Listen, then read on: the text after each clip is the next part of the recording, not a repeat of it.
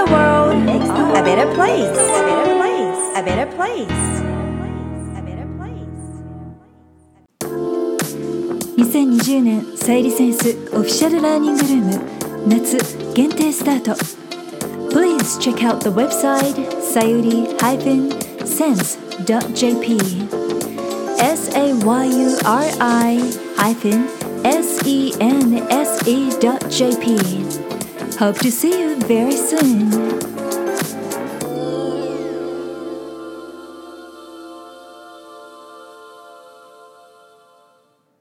Self approval and self acceptance in the now are the main keys to positive changes in every area of our lives. By Louise Hay ベストセラー作家ルイーズ・ヘイの言葉人生のさまざまな分野にポジティブな変化を起こす秘訣は自分を認めて受け入れることです。さゆりセンスさゆりが Who You Are Makes the World a Better Place 40回目を配信しています。自分軸を確立し一人一人が自分らしさを最大限に表現することで世界がより良くなるというビジョンを持って教育ビジネスライフスタイルそして豊かさという意味のウェルビーンについて世界のリーダーの声をお届けしながら日本から世界へ羽ばたきたいという皆さんと一緒にこのポッドキャスト番組を作っていきたいと思っています。こんにちはナビゲーターのさゆりです。40回目のエピソードでは欧米の教育で学ぶ議論の秘訣。10年後の自己肯定感を今日から育むためにというテーマでお届けしていきます。日本人の若者は自信はないというふうによく言われていますけれどもその自己肯定感のないというところが世界に日本が誇る技術やサービスをマーケティングしていく上でも影響しているのではというふうに考えられています。ちょっとデータで見ていきますと The National Institution for Youth Education が、えー、2015年に日本、アメリカ、中国、韓国の高校生に行った調査によりますと時々自分が失敗者、フェイリアであると感じることがあるかという質問に対して日本では70%以上の生徒が強く感じるとあとほぼ同意するという答えを選択しています。で一番やっぱり多かったんですねで続いて中国が56.4%アメリカが45.1%そして韓国が35.2%という結果が出ていますので、まあ、日本はやっぱりねアジアでもえー、自己肯定感が低いというふうに見られているしデータ上でも確かにそんなふうに出ているんですけれども自己肯定感には実は2種類ありまして自分を好きだ大切にしたいという感覚と自分の力が及ぶ範囲で問題を解決できるというこう自己効力感この2種類があるんですね。で日本人が今そしてこれから求められているのは特に後者の方であの自分を好きだという感覚はある生徒は多いのではないかというふうにも見られているんですけれども後者の方は自分の力の及ぶ範囲でできる問題解決できると感じること。これが低いとやっぱり自分を好きだという感覚にも影響してくるということでこれをやっぱり育んでいくことが必要です。そのために今日のメインテーマである欧米の教育で学ぶ議論の秘訣。これがとっても重要となります。そうなんです。これを学ぶと自己肯定感も育むことができるんですね。私自身も中学まで日本で教育を受けてきていますのでなかなかこれ学ぶ機会やっぱりなかったなというふうに感じるんですけれども高校で留学をしてオーストラリアの大学に入学してでそれでも自信がなかった時に大学の単位を取るためにもとにかく発表する力やディスカッション力が乏しくって練習しても練習してもネイティブに追いつかないと感じてこの力をね、やっぱり練習し続けたというそれでもやっぱりねなかなか追いつかなかったんですけれども少しずつ少しずつ自信って育まれていくものなんだなと今でも練習中なんですけれどもね。ただやっぱりこれを知っているか知らないかということで大きな違いが10年後に出てくるなというふうに感じます。えつまり欧米では小学校から基礎を学んで中学高校と磨きをかけていきますので大学ではもうすでにみんなその力が育まれている。そうじゃないと単位も取れないという状態だったので当時はね、まあ、泣きながら、えー、勉強をしていたんですけれどもやっぱりこの力があると自信を持って、えー、ディベートしたり情報をまとめてえー、提案したりということができます。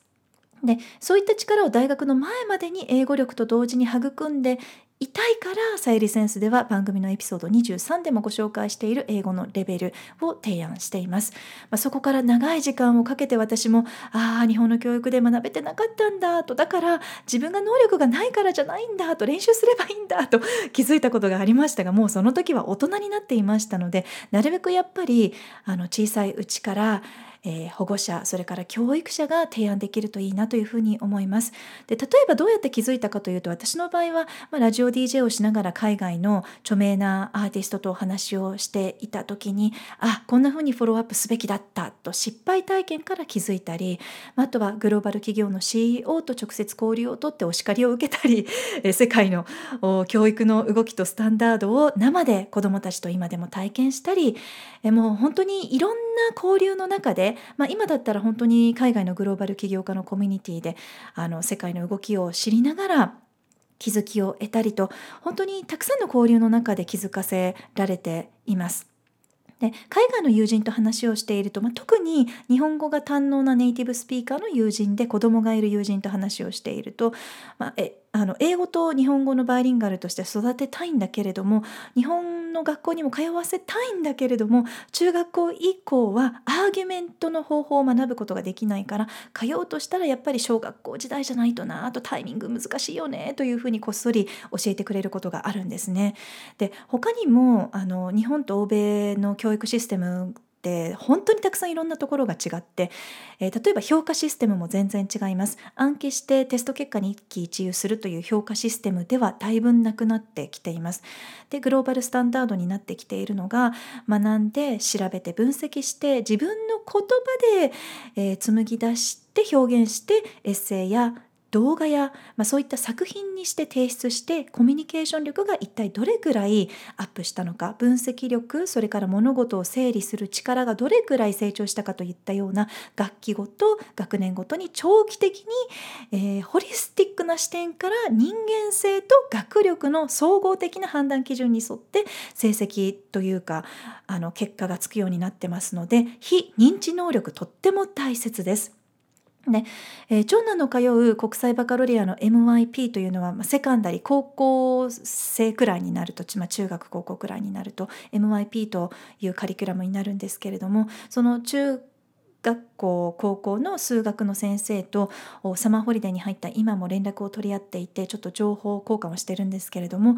1年間のまとめを送ってもらった時にちらりと見たんですけれどもやっぱり数学でもテストというかこう計算だけではなくってリアルライフで数学を使えるような活かせるようなえー、カリキュラムになっているなと改めて感じています。例えば英語で数学を学んでいるんだけれどもアセスメントでは例えば日本の今のニュースと絡めて評価されるんですね。例えば新型コロナの日本の感染者数をデータで見ながらグラフで見ながらあなたが首相だったらどのような決断をしますか？と説明をしなさいというようにえグラフの見方計算だけではなくってそこから何を考えてどんなふうに情報を分析して解いて数字を使って決断するかそこまで導いていくかというようなところまで全て含めて評価対象になります。こういった教育のシステムの違いを知っているかというだけでも保護者や教育者の声かけそれからま学校の仕組みの作り方も変わってくると思いますしこういったトレーニングを受けたかどうかが子どもたちの10年後の本人の力と自己肯定感自己効力感にも大きく関わってその結果将来の日本の経済世界の関わり方が決まってきますので子どもの成功は社会の成功だというふうに捉えながら未来の社会のために自分たちの未来のためにもちろん子どもたちの未来のためにも思考力を育てていかなくてはならないなとこれもうみんなで社会でやっていきたいなと感じているところです。さあでは、えー、息子も授業で学んだことがある欧米の学校のディベートの秘訣たくさんありますけれども今回はディベートをする前に、えー、準備をする時の話の組み立て方の基礎これ準備する方法をご紹介していきたいなと思っています。Debate Warm Up え今回はちょっとこうシチュエーションを考えたいなと思ってるんですけれども夫婦にしてみたいなと思います。夫婦のディベートのテーマが英語と日本語のバーリンガルに子どもたちを育てるべきかどうかというテーマで、えディベートをするというシチュエーションをちょっとね作ってみたいと思います。No.1 まず準備するときには What is my position? まずは自分のポジショニングを決めます。例えば英語と日本語のバイリンガルになることは必須だと思っているかどうか。あるいは英語は必要ないんじゃない？と思ってる。あるいは日本語の方が必要ないんじゃない？と思ってる。あるいはいや、バイリンガルじゃ足りないよ。トライリンガルに育てるべきでしょうと思ってる。ねこの違いをこうすり合わせていくのってすごく教育方法に関わってくるので大変なことですしでもとっても大事なことだなと思うんですけれどもこのポジショニングをお互いがそれぞれ決めておかなくてはなりません。No.2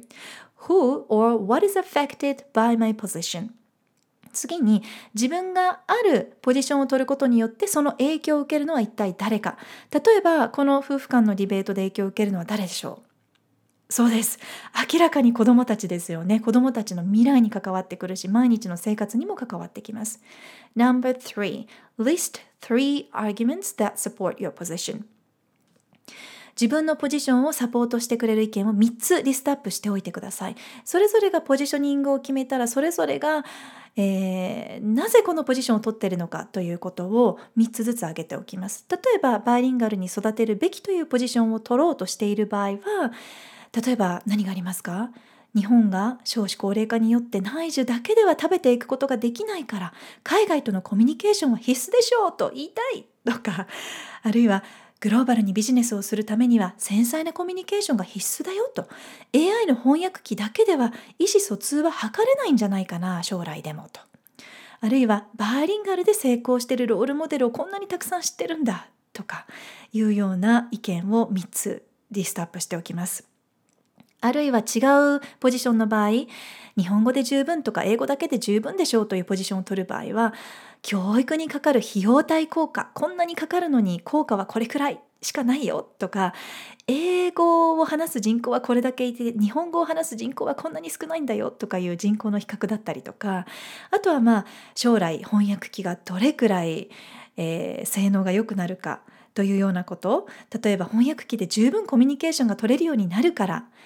えー、言語は自分が話せるのは一つだけでいいんじゃないかとかね、まあ、いろんなこう理由が出てくると思います。Number four, if there's evidence to help and support your position, describe. 例えば教育にかかる費用をシミュレーションで予算オーバーしておくといったような感じでこう自分が取ろうとしているポジションをサポートしてくれるようなエビデンスこう科学的根拠だったりとかしっかりとした数字で出せるような、えー、根拠を準備しておくと。その費用のところは結構大きいと思うんですけれども例えばあの2バイリンガルになる必要はないんじゃないかと思ってる場合は予算オーバーだからって言えるように計算しておくとか逆に、えー、バイリンガル絶対必要と思ってる場合は予算のことを切り出されるかなという前提を作っておいてで教育にかかる費用をシミュレーションしてもちろん今は予算ギリギリかもしれないけれどもバイリンガルの実際に、えー、データがあると年収や就職の機会のデータを準備しておいてこんなに投資すればこれだけもっと豊かなえー、人生を実現することができるんだよと精神的にも経済的にもねというようなストーリーをシミュレーションしておくとかねそういうエビデンスが必要です。Number five, what might the other side try to argue? じゃあ相手軸はどういう相手の方はどういうことを感じてどういう結果を求めてくるかなという想像しておくことがとても重要で、え相手が持ってきそうなデータだったりとかリクエストを想像してみてください。ね、これは喧嘩をする前提ではありません。これは、えー、お互いリスペクトをしながらお互いのポジションを理解し合いながら、え、その先を提案できるような、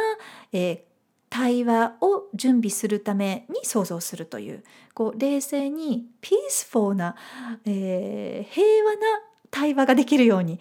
えー、そういう準備をしておくということですよね。そして最後に No.6 How will you weaken their position? え weaken というのは弱めるという意味なんですけれどもあらかじめ想像しておいた相手軸相手軸をイメージしておきましたので先ほど相手の意見やポジションに対してそれを尊重しながらもそのポジションに弱点とかあらとかリスクがあるとしたらそれがどういう理由なのかを準備しておきます。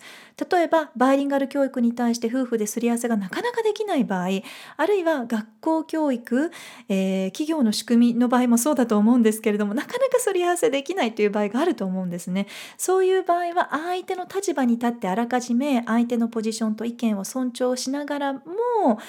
あの相手の主張を理解しながらもそれに対する、うん、提案 weaken 相手のその意見をちょっと弱めて、えー、自分がさらなる提案をできるような準備をしておくということなんですね。例えば予算が足りないんじゃないって言われそうな場合は、えー、私はこれだけのことができるよとか、えー、あるいはバーリンガルに育てる必要性がないんじゃないって言われた時に新しい視点を取り入れてもらえそうな情報を準備しておくとかこう相手のことを本当に考えられるかどうかということで準備ができるかが決まってくる。そこから会議とかミーティングがうまくいくかが決まってくる。だからやっぱりね本当にねこの準備話の組み立て方ってとっても重要だなと思います。ここまでお互いが個人で準備した上で初めてお互いのポジショニングが決まって軸が決まった上で対話をすることができますのでミーティングの意味が出てくるということなんですね。でこのディベートで大切なのは自分には自分のポジションがあって相手には相手のポジションがあるということをあらかじめその前提を相手が受け入れられているかどうかということなんですね。でこれがあって初めて議論話し合いディベートに入れますので相手が違う意見だったらこう話し合いにならないよということではなくって違う意見で当然という感じであのお互いが違っても一喜一憂する必要がなくなります。これがこう欧米の会議でよく見られて日本の会議ではなんかこう行き詰まっちゃうポイントじゃないかなというふうに思うんですね。相手が違うことを言った時にこうみんながしょんぼりしちゃうとか言い出せなくなるとかではなくってそれでもちゃんと冷静にみんながフェアに意見交換できるということがミーティングの意味になります。これからの時代オンラインで会議したりオンテキストベース例えばメールとか企画書といったようなテキストベースで会議交渉プレゼンすることがさらに多くなりそうですけれどもそれぞれのシーンによってやっぱり国籍が違ったり文化言語価値観が違ったりということで、えー、自分軸相手軸のギャップが大きいとなかなかこう意見がまとまらないということになりがちなんですけれどもお互いがそういったシーンに沿ってあらかじめ準備をしておくことでディベート法をマスターすることでスムーズにディスカッションできるようになります。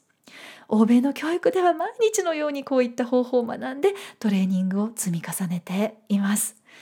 さあ何かヒントあったら嬉しいなと思うんですが今日のディベートウォームアップどんな風に生活に応用できそうですか？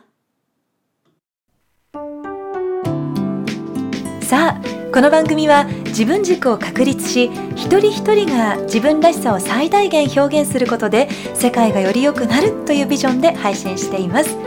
私さゆりだけではなく世界の声そして皆さんの声をお届けできたらいいなと思っています。皆さんからのご質問メッセージリクエストも受け付けています。office at さゆりセンス .jp オフィスのスペルは OFFICE アットマークさゆりセンス .jp さゆりセンスのスペルは sayurisense.jp までお寄せください Thank you for listening Take care and enjoy your life till next time Bye bye Who you are makes the world a better place a better place a better place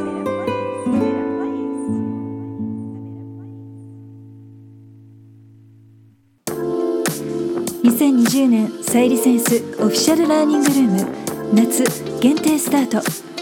Please check out the website sayuri-sense.jp s-a-y-u-r-i-sense.jp Hope to see you very soon.